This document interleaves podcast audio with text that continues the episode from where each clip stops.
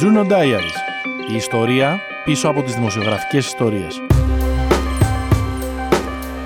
Σε αυτό το επεισόδιο, ο Σωτήρης Σιδέρης εξηγεί πως μια μεγάλη διασυνοριακή έρευνα μπορεί να φέρει κοντά τους ερευνητές δημοσιογράφους με τους δημοσιογράφους δεδομένων, δηλαδή τους detective με τους geeks.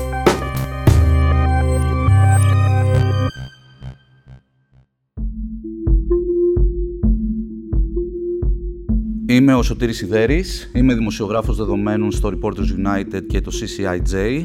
Επίσης συνεργάζομαι με το Πανεπιστήμιο Μακρομίδια στο Βερολίνο και με το ΕΚΠΑ στην Αθήνα.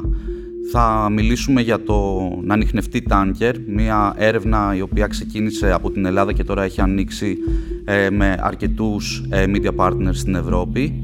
Ουσιαστικά ο ανοιχνευτής των τάνκερ είναι μια έρευνα που ξεκίνησε από το μηδέν στο γραφείο αυτό είναι το σημαντικό του να δουλεύεις με άλλα άτομα στο γραφείο, πώς μπορεί από το τίποτα να δημιουργηθεί μια ιδέα. Το λέω αυτό γιατί η παγκόσμια, η ελληνική ναυτιλία, συγγνώμη, κατέχει το 30% ε, σε πετρελαιοφόρα παγκοσμίως, το οποίο σημαίνει ότι είναι κάτι πάρα πολύ ενδιαφέρον για εμάς να ερευνήσουμε. Και η συγκεκριμένη έρευνα ξεκίνησε από ένα bot στο Twitter.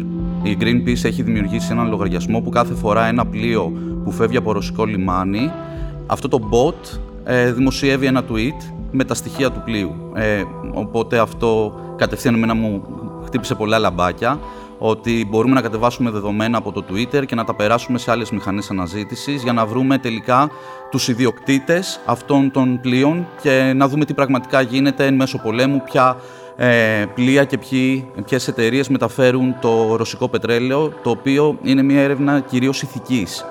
Ε, πίσω από τους αριθμούς και όλα τα transactions που γίνονται.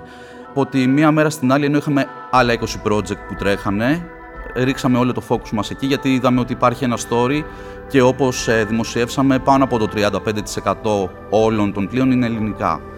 Αυτή η έρευνα στην αρχή δημοσιεύσαμε δύο έρευνες στα ελληνικά και μετά πιτσάραμε αυτό το θέμα στους συνεργάτες μας στο Investigate Europe οι οποίοι έχουν επίσης media partners σε όλη την Ευρώπη. Έτσι το project από ελληνικό έγινε ευρωπαϊκό γιατί είναι ένα cross-border θέμα ούτως ή άλλως. Μέσα σε αυτή τη διαδικασία υπήρξε μια στιγμή που έπρεπε να πάρουμε μια απόφαση και ήταν μεθοδολογική απόφαση γιατί το δικό μας ε, σύνολο δεδομένων έχει δημιουργηθεί με πολύ αυστηρά κριτήρια. Πηγαίνουμε στο συγκεκριμένο bot στο Twitter, κατεβάζουμε τα δεδομένα, είμαστε δηλαδή παρόντες σε όλη τη διαδικασία. Από την άλλη υπάρχουν και άλλοι οργανισμοί ερευνητικοί που ε, ασχολούνται με το ίδιο topic και το dataset τους είναι πολύ πιο μεγάλο, απλώς δεν είμαστε παρόντες στη διαδικασία και τη μεθοδολογία. Αφού το σκέφτηκα ότι είναι καλύτερα να πάμε με την άλλη γιατί το έχουν δει οι συνεργάτες, ε, υπάρχουν όντως περισσότερα πλοία, υπάρχουν περισσότερα points στα δεδομένα, άρα συνεχίζουμε με αυτό. Προφανώς αυτή η απόφαση δημιούργησε άλλες μεγάλες δυσκολίες και εμπόδια, γιατί όταν ανοίγει ένα σύνολο δεδομένων σε ρεπόρτερ οι οποίοι δεν γνωρίζουν απαραίτητος τον κόσμο των δεδομένων, αρχίζουν και έχουν πολλές ερωτήσεις, το οποίο είναι super προφανώς, αλλά ξέρεις, τους εξηγείς εσύ κάποια πράγματα, δεν σε ακούει κανείς στο call και μετά σε παίρνει ένας ένας πίσω, σου λέει: Σε χρειάζομαι για πέντε λεπτά να, μου να σου κάνω μια ερώτηση. Τα πέντε λεπτά γίνονται δύο ώρες εγώ ήμουν αυστηρός, δεν ήμουν όσο αυστηρός έπρεπε. Γιατί έρχονται οι ερευνητές, οι λεγόμενοι δημοσιογράφοι, και σου λένε Μα έχω βρει κι άλλα πλοία, γιατί δεν είναι μέσα στο σύνολο δεδομένων. Και είναι εκεί που πρέπει να καταλάβουν ότι κάθε μεθοδολογία έρχεται με τα καλά της και τα κακά της.